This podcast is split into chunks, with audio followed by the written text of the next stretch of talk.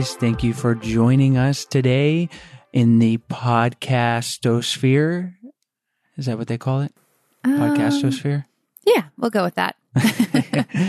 All right. Today we have Dr. Sarah Vannier, and Dr. Sarah is a postdoctoral fellow working at Dalhousie University in Halifax, Nova Scotia. That sounds cold. Brr. I didn't know she was up Yeah. there in Nova Scotia. And her research tends to focus on the ways that we think about our sexual and romantic relationships. And today we talk a little bit about her research in expectations and how expectations going into a relationship can affect the relationship in good and bad ways. And I tend to think of expectations as a bad thing if they're too high because a lot of times my expectations are too high and then things don't turn out exactly how I expected and I'm disappointed. But I think that's more of a control issue that I have that I'm not controlling it. But it, it's a really important part of uh, current relationships or if you're single looking for one. And we talk a little bit about growth versus destiny mindset. Well, I found it super fascinating because, you know, Sarah was going over the two different growth and destiny mindsets. So, growth being that you will fall more in love with each other as you as you grow, as you're in the relationship, and destiny is more you feel that it needs to be love at first sight and passion and sparks immediately and and and you want to keep that throughout the whole relationship. And we know sometimes that that doesn't happen. So we i think went into our relationship a little bit different. You coming in as more of a destiny and me as more of a growth. And comes to find out which i found this super interesting is that um, sarah said in her research the stereotype is actually a lot of men have the destiny mindset uh, which is interesting because you would think that women would, women would be more of the love at first sight sweep me i want a man to sweep me off my feet. And it comes out that it's not really that's more men are like that Yeah, yeah, it's interesting. And it's important, really, it, it doesn't matter which mindset you are so much as that you recognize it and understand. It seems like the destiny can have a little bit more issues if you're super picky because, oh, it's not love at Mhm. first sight, things like that, that, that it's just never working out because your expectations are pretty unrealistic. And a lot of that has to do with our culture and what we see on TV and in the movies and online uh, is that everything's perfect and uh, they've they fell in love uh, immediately and and it's never like this long drawn out romance. I mean sometimes and those are usually the better be like a five hour better- movie Well, they're the blood, better plots, really, Right. because it's like they fell in love and then he went to war and they didn't see each other and they met someone else and then years later he comes back and uh, The passion is still together. there. See Yeah. that? I'm Yeah. being romantic, like that's that guy. Well, yeah, I mean, what what she was saying is that although growth mindsets they tend to be happier in the long run, it doesn't mean that you can't be happy if you are a destiny mindset. But she did say that it's important to really think about and make a list of what is important to you, your values, uh, your family values, and that you have similar likes and expectations and and that's what can make your relationship successful even if you do have a destiny mindset. Yeah, yeah. So lots of good stuff in today's show. We won't give you all of the stuff in the pre-show. we'll let the doctor explain that. We just get off on uh, tangents because it's exciting and interesting when we can apply that to our relationship for sure. So. As always, we really appreciate you guys listening. Uh, we continue to get such great feedback, emails. We got the Love Tribe Facebook group. Yeah, with Love Tribe Facebook group. You guys are uh, joining that and it's awesome. We love to see you guys involved and we love sharing our videos and posts with you and growing with you and, and learning about you guys as well. and in our and all the- journey. Sarah's been putting together some really cool downloads. If you go onto the website, not every episode, but a lot of the most recent ones, but she'll do like a, a nice one sheet where you can go on there on the episode. Obviously, you can always get our show notes, download the links, any websites, book recommendations uh, from our lasting love round. But Sarah's been putting together these PDFs. So really great stuff. You can do your homework. Sarah's done it for you. It's all written there. Download it, check it out. Uh, really good stuff. Yeah, we appreciate you guys so much for for listening and we hope you enjoy today's episode. See ya. Today's show is sponsored by Talkspace, the online therapy company that lets you choose from over 1500 licensed therapists. Get matched with your perfect therapist today by visiting Talkspace.com forward slash I do. That's Talkspace.com forward slash I do. Today's show is also sponsored by FindYourTrainer.com, America's largest personal trainer network that matches you with your perfect personal trainer. Train anywhere, anytime.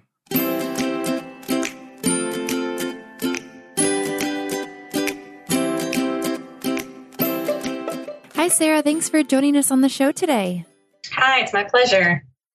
So, we've given our listeners a little bit of your background, some of the research that you're doing. Why don't you tell our listeners why you enjoy helping people improve their relationships? Uh, right. Well, because it's such a big, important part of our lives, uh, I sort of got into this field of research originally um, by taking a human sexuality course. And if you're studying sexuality, you end up studying relationships. They're really closely linked. Uh, and I just started getting really interested in how we think about our relationships uh, and how the way we think about our relationships uh, affects us. And like I said, such a big part of our day to day, our relationships are really important to us. So it's just really motivating to me to um, do research in that area and try and find ways that we can help people out. Awesome. Well, I think we are going to help our listeners out. I'm sure Sarah and I are going to learn some things today. And we want to talk about your research on how romantic expectations can help predict the satisfaction and commitment in young adult relationships. So why don't you tell us a little bit about that research? Uh, sure. So that was uh, research that I was doing while I was a graduate student at the University of New Brunswick. And uh, I sort of got into it again following this idea that I'm interested in how people think about romantic relationships. Uh, and I was thinking about these really traditional uh, fairy tale types of romantic beliefs. So the idea of like, uh, you should fall in love at first sight and lo- love can overcome any obstacles and you should you know meet your soulmate and know it right away. And when i started thinking about this it, it seemed to me that maybe these weren't the most helpful ways to think about love and relationships.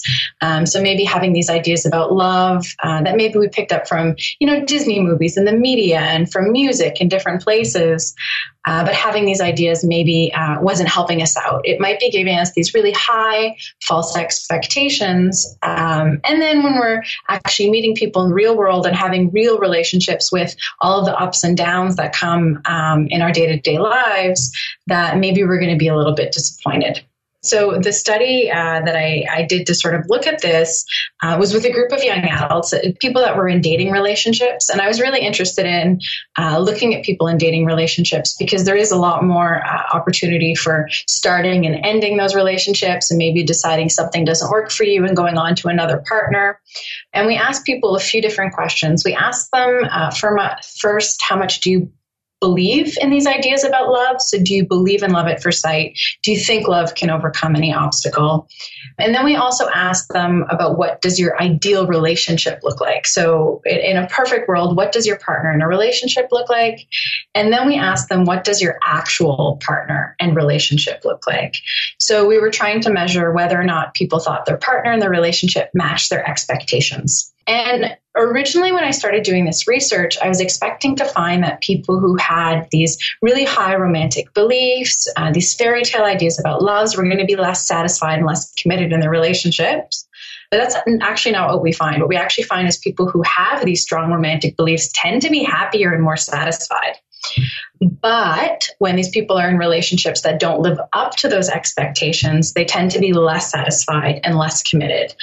Um, so it's not necessarily having these beliefs that's the problem, but if you do have these beliefs and you don't think your relationship is matching that, then maybe you're going to be in a little bit of trouble. So it was it was a really interesting project um, that sort of had some surprising results.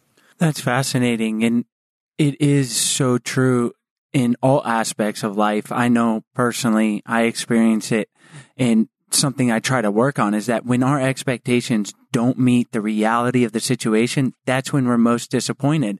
But it's a, I feel like a fine balance because you don't want to go in to something with just super low expectations and kind of negatively thinking about it. At least that's what the way I feel. But it's hard to keep my positive high expectations in check. So how would someone uh, maybe work on that balance? Yeah, it's tricky. I mean, you have to find that line, and some of it depends on what your expectations are. So, um, in our project, we looked at uh, different types of expectations. So, some of the things that I've mentioned: love at first sight, soulmates, feelings of passion in your relationship, and we found that you know if you're expecting to have fallen in love at first sight, but you didn't, that's not that big a deal. It's people tend to be fine with that. But if you think you're going to feel this like strong, passionate connection with your partner and you don't feel that, well, that tends to be a bit more of a problem. Um, so one of the things that I would suggest is uh, looking at your expectations and then trying to figure out which ones are maybe really important to you uh, and also figuring out which ones are more realistic. And it's, it's hard for us to, to answer that about our ourselves. So um, friends and family members and all of that can be really good people for bouncing your ideas off of and getting an idea of, you know, is this something reasonable to want in a relationship or am I maybe expecting a little bit too much? I can totally relate to this because when Sarah and I first met, geez, what, nine years ago almost, um, I was sort of battling with internally with this feeling of I really like Sarah, uh, but I wasn't like the cliche falling in love, just head over heels, and, all these things that I had these preconceived ideas and expectations. And a lot of that like you mentioned earlier can be given to us through society culture movies film. I don't i can't pinpoint exactly where but my expectation was that the woman i'm going to marry and i didn't know i was going to marry and that was another thing is like I, I felt like well if it's someone this was later on but that if it was someone i'm going to marry like i would have known early on or something like that. But the, the point is is i definitely struggled and I looked to my mom and talked, talk to her and it helps that we have a great relationship and she happens to be a, a, certified therapist and she had me look at the other things and and say that's okay that it wasn't love at first sight. What do you like about sarah? And then i'm like there's all these great things and and uh, so yeah it, it can be so valuable to really just understand uh, that your expectations might be too high or that it's unrealistic because not everything's like the movies. So I can definitely personally relate to this. Yeah, and there's some uh, other work. It's not mine, but they've sort of looked at um, people who take two broad approaches to love. Um, so, what you think, you know, love and relationship should look like. And these two approaches are called growth beliefs versus destiny beliefs. And destiny beliefs are really this idea that when you meet the right person, you're going to know instantly. It's just going to be meant to be. Uh, of course, that's going to be the person you marry and you're going to be together forever. Where growth beliefs are more this idea that, you know, relationships are something that we can build and we work on and they grow over time as we have all these shared experiences together. And there's pros and cons to both. People who have these destiny beliefs tend to be a little bit pickier at the, the beginning of a relationship, but they tend to be a little bit more committed in the long run. Um, but people who have uh, growth beliefs, and it sounds like what your mom was talking about was this idea of, you know, there's all these growth reasons for staying in this relationship, um, they tend to be a little bit more satisfied in the long run. So if somebody is is hearing this and and relating more to a destiny belief, what could you tell them to to maybe change their thinking if they want to have more of growth belief if they're with somebody, but it's not love at first sight, but they feel this connection that they think they can grow on it. Are there any tips they can use to implement it into their relationship?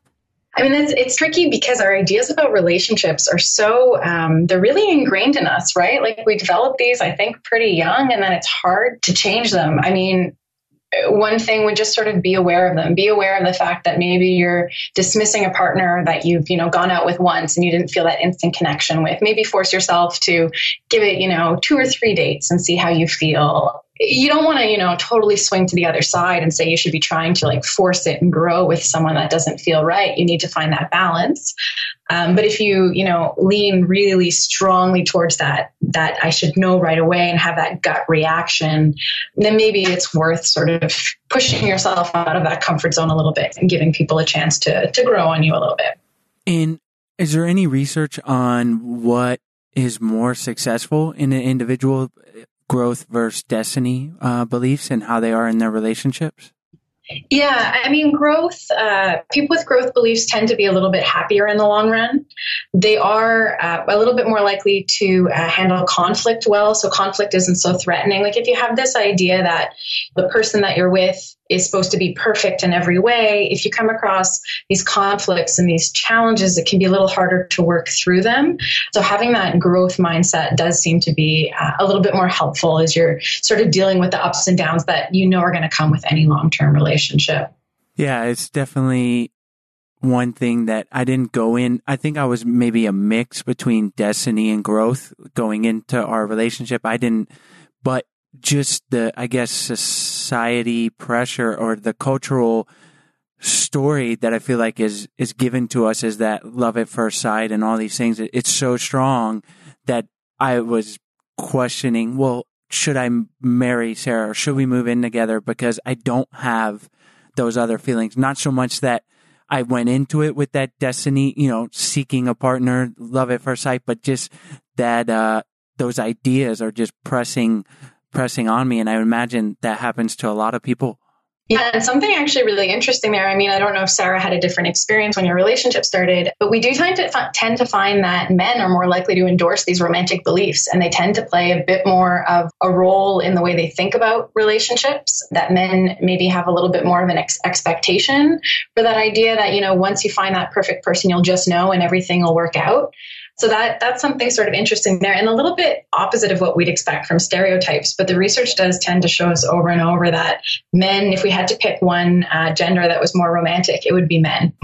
Hmm, it, that's interesting because I I feel that I went into the relationship from a completely different perspective. I had just got out of a long relationship, and I think maybe that's what plays into the fact that I wasn't seeking somebody to marry at the moment. So yeah, I think you were definitely more of the the destiny, and I was looking at it more as something that we can grow on, and and we did. Our our love grew, and obviously we got married, and here we are.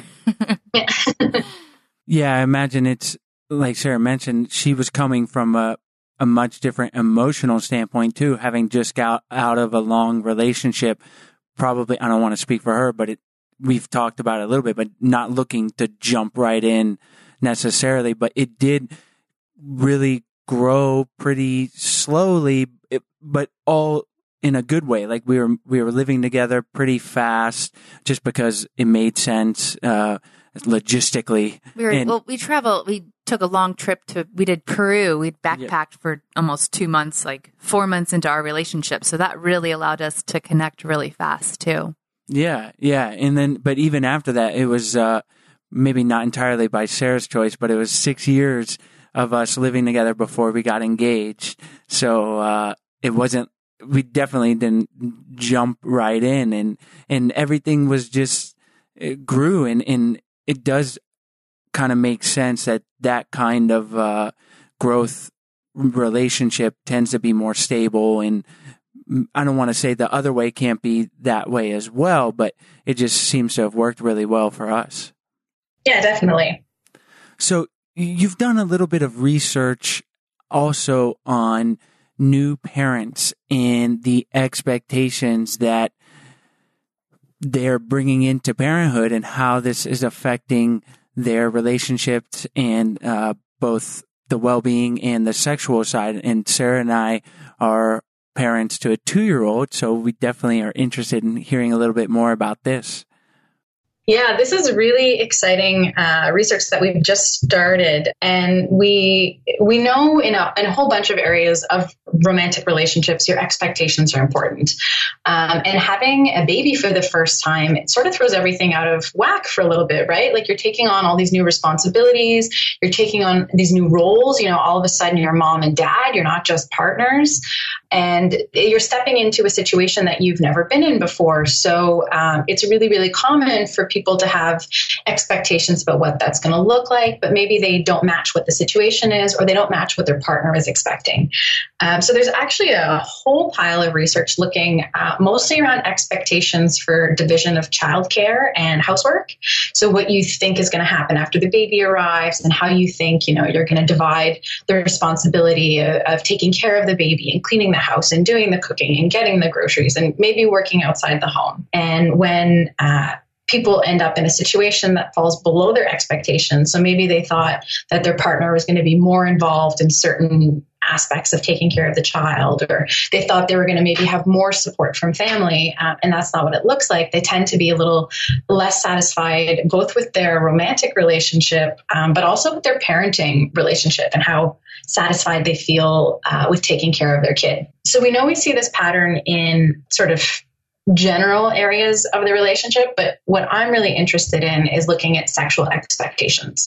Um, so we know that after a baby arrives, there's you know really this dip in the quality of your sexual and relationship well-being in that first year postpartum, uh, parents are having sex less often. Um, it's really common to be experiencing problems with uh, sexual functioning. So, even just how uh, the mother's body responds um, to sexual stimulation.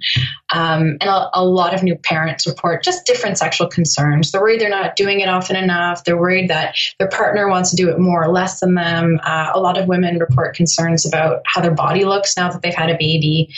So, we know all this stuff happens, but we don't really know if parents are expecting that to happen. So, do you think this is what your life's going to look like after your baby arrives? And if it's an unexpected situation, if you have these violated expectations, are you going to be less happy with your sexual and romantic relationship? Uh, and this is really something that we don't know yet. Um, so we're trying to answer this question in a study where we're following uh, a few hundred first time parent couples from the middle of pregnancy, around 20 weeks, up to one year after their baby arrives. And we're really going to be able to look at this pattern of change and see if people's expectations predicts how they're doing after the baby arrives.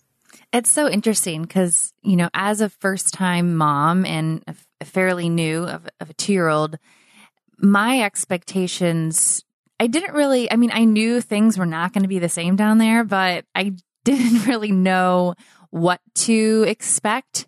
And I think that kind of led me to not be so upset when things weren't, you know, we didn't have a amazing sexual chemistry, you know, directly or soon after Stella was born. So do you find that when people have well, I guess we know when people have lower expectations, they're less disappointed. But have you found how their expectations are meeting their reality, I guess, in this situation from other moms? Yeah, so not yet because we're we're still collecting all of this. We're sort of in the middle of things. But this is one of my questions also is really is it better for people to be sort of optimistic or maybe even a little bit naive so to not expect things to be so bad because if you're optimistic, you kind of have this self fulfilling prophecy. If you're thinking, oh, I don't think it'll be, you know, yeah, there'll be stuff, but it won't be that bad. Well, maybe then after you're there with, you know, a baby, you're going to be more likely to um, initiate sexual activity with your partner or try things because you're thinking, oh, it, it's not that bad. I, you know, it, this is what it's supposed to be like. On the other hand, being optimistic or maybe a little less informed might set you up for these unexpected problems. Um, so we don't actually know which one is better, like having this sort of optimism or um, being prepared for the worst. It might depend on the person. It makes me think of um, like going into exams and like you're you're waiting to get your grade back and you convince yourself you're going to fail so you won't be disappointed no matter what happens. But again, maybe maybe having that slightly going into it blind is helpful. We will know in about a year and a half once we're able to to really look at all of our data. But it's it's something that we just don't have the answer to right now. That's pretty cool. I'm looking forward to seeing those results. Me too. Yeah. yeah, we'll have to do a follow up and not to mention we talk about the changes in the woman's body, but just the time when you're new parents. It's like, where does the time go? If you're trying to even just be intimate sexually or just have a conversation with your partner, it, everything becomes more difficult and it's something that can put a real stress on a relationship. So are there any tips outside of the, the bedroom stuff that, that new parents can watch out for?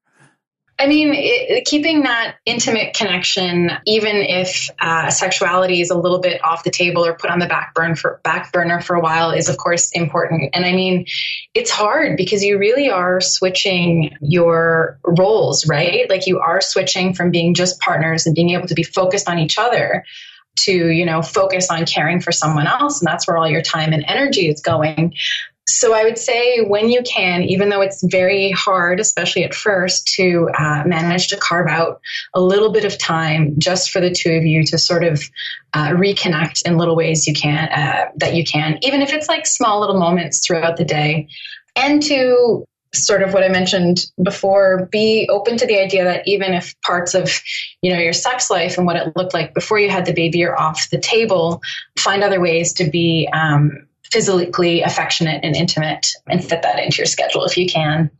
Awesome. Well, we will do that follow up in a year and a half. We'll get you back on and find great. out. Well, before we go to the lasting love round, I wanted to just follow up with the growth versus destiny mindset. And to mm-hmm. me, it, it's very clear that people will be following into one or the other of these, or maybe a little bit halfway in between, a combination. Are there any things that someone in the destiny mindset can can work on? Uh, we talked a, little bit about what they can do, uh, but to to make sure that they're not always getting crushed or always dumping the person because they're like, oh, we didn't lock eyes from across the room, sort of thing to me, I feel like this could be a problem with a lot of single people trying to find uh, a partner. Yeah, I mean, I think one of the things that you can do is uh, think about and make a list of the things that are important to you in terms of being compatible with someone in the long term. Um, at the end of the day, we know that some of the things that help a relationship last are not these initial, you know, I had butterflies and, and all of that. They're things like do we share similar values? Do we have a similar idea of what family means? Do we like to spend our, you know, leisure time in similar ways? Um, and, and I keep saying similar over and over and over because we like to think of this idea that opposites attract, but actually being similar in a lot of these important basic ways is one of the things that determines, you know, long-term compatibility. To ask yourself, what are the qualities that I want in a long-term partner? And if you find someone that has those qualities, to maybe hang around a little bit to see if um, you're going to grow together instead of just writing them off if you don't uh, experience that sort of instant, immediate attraction. That's great advice. And that's one thing that pops up a lot as a theme when trying to determine if someone is right for you. If you're with someone or if you're single trying to find someone is making sure that your values match up. You don't have to have the same hobbies.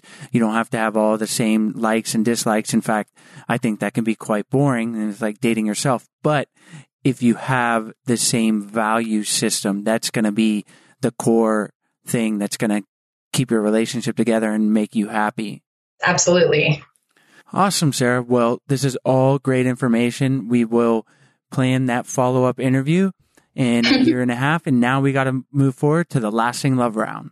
But first, we want to tell you a little bit about Talkspace. I do podcast listeners know that pretty much all of our expert guests recommend therapy as a way to have a happy and healthy relationship. So now there is really no excuse not to get hooked up with a professional therapist from the comfort of your living room couch or wherever you're at through Talkspace. Talkspace makes it super easy and you can send your therapist text messages, video messages, audio, or even live chat. All of the therapists are have been vetted and have gone through thousands of hours of professional training. So if you want to get matched with your perfect therapist, head on over to talkspace.com forward slash I do to sign up today. And you can get $30 off your first month by using our promo code I do. So that's talkspace.com forward slash I do. Talkspace, therapy for how we live today. Whether you're dating or you're single, you want to look and feel good. So findyourtrainer.com allows you to do just that. Maybe you need a little motivation or you just don't know where to start. Findyourtrainer.com allows you to connect with your perfect personal trainer. They'll meet you at your house, they'll meet you in the park, or even at the gym. I met with the lovely Kenya last week while we were in San Francisco and had an amazing workout. And that's just another bonus of findyourtrainer.com is that if you're traveling, you can put in your zip code and look up the trainers that are right in your local area.